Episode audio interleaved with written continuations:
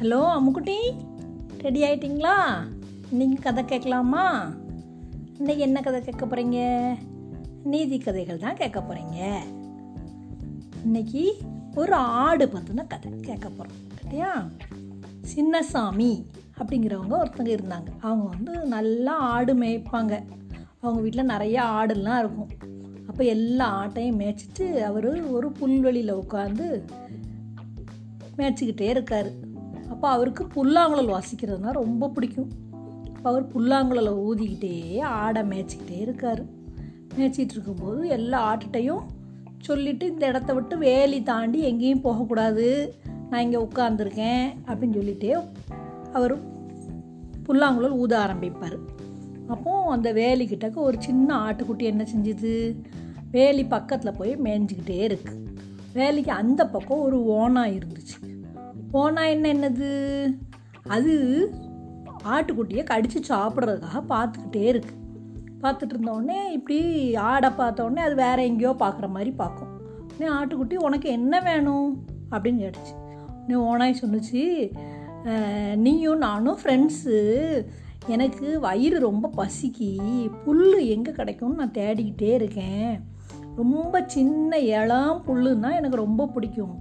அதை சாப்பிட்டு தண்ணி குடித்தா எவ்வளோ டேஸ்ட்டாக இருக்கும் தெரியுமா? அப்படின்னு சொன்னுச்சு ஓனாய் சொன்ன உடனே ஆடு ஆட்டுக்குட்டி சொன்னிச்சு நீ வந்து மாமிசம் இதுதான் வெஜிடேரியன் கிடையாது. நீ நான்வெஜ் தான் சாப்பிடுவ. அதுவும் எங்களை மாரி ஆடை தான் நீ சாப்பிடுவேன்னு அம்மா சொல்லியிருக்காங்க. அதனால நீ வந்து பொய் சொல்கிற அப்படின்னு அந்த ஆட்டுக்குட்டி சொன்னிச்சு. சொன்னோடனே இந்த ஓனாய் சொன்னது உங்கள் அம்மா உன்ட்ட சும்மா பொய் சொல்லியிருக்காங்க. நான் அப்படிலாம் கிடையாது. நான் வந்து புல்லு தான் சாப்பிடுவேன் அப்படின்னு சொன்னிச்சு உனக்கு இளம் புல்லாக வேணும் இரு இரு நான் காட்டுறேன் அப்படின்னு சொல்லிட்டு இந்த ஆட்டுக்குட்டி அந்த வேலி தாண்டி அந்த பக்கம் போயிட்டு. போனோடனே இது எப்படா வரும்னு காத்துக்கிட்டு இருந்த அந்த ஓனா என்ன செஞ்சுது? படக்குன்னு அது காலை பிடிச்சி கடிக்க ஆரம்பிச்சிச்சு கடிக்க ஆரம்பித்தோடனே ஆட்டுக்குட்டி கால் வலிக்கின்னு ஓன்னு கத்த ஆரம்பிச்சிட்டு.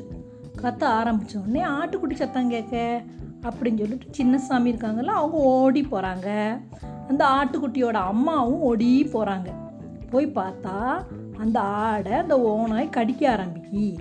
உடனே இவங்க ரெண்டு பேரும் சேர்ந்து அதை விரட்டு விரட்டுன்னு விரட்டி அடித்து விரட்டி விட்டாங்க அந்த ஓனாயை.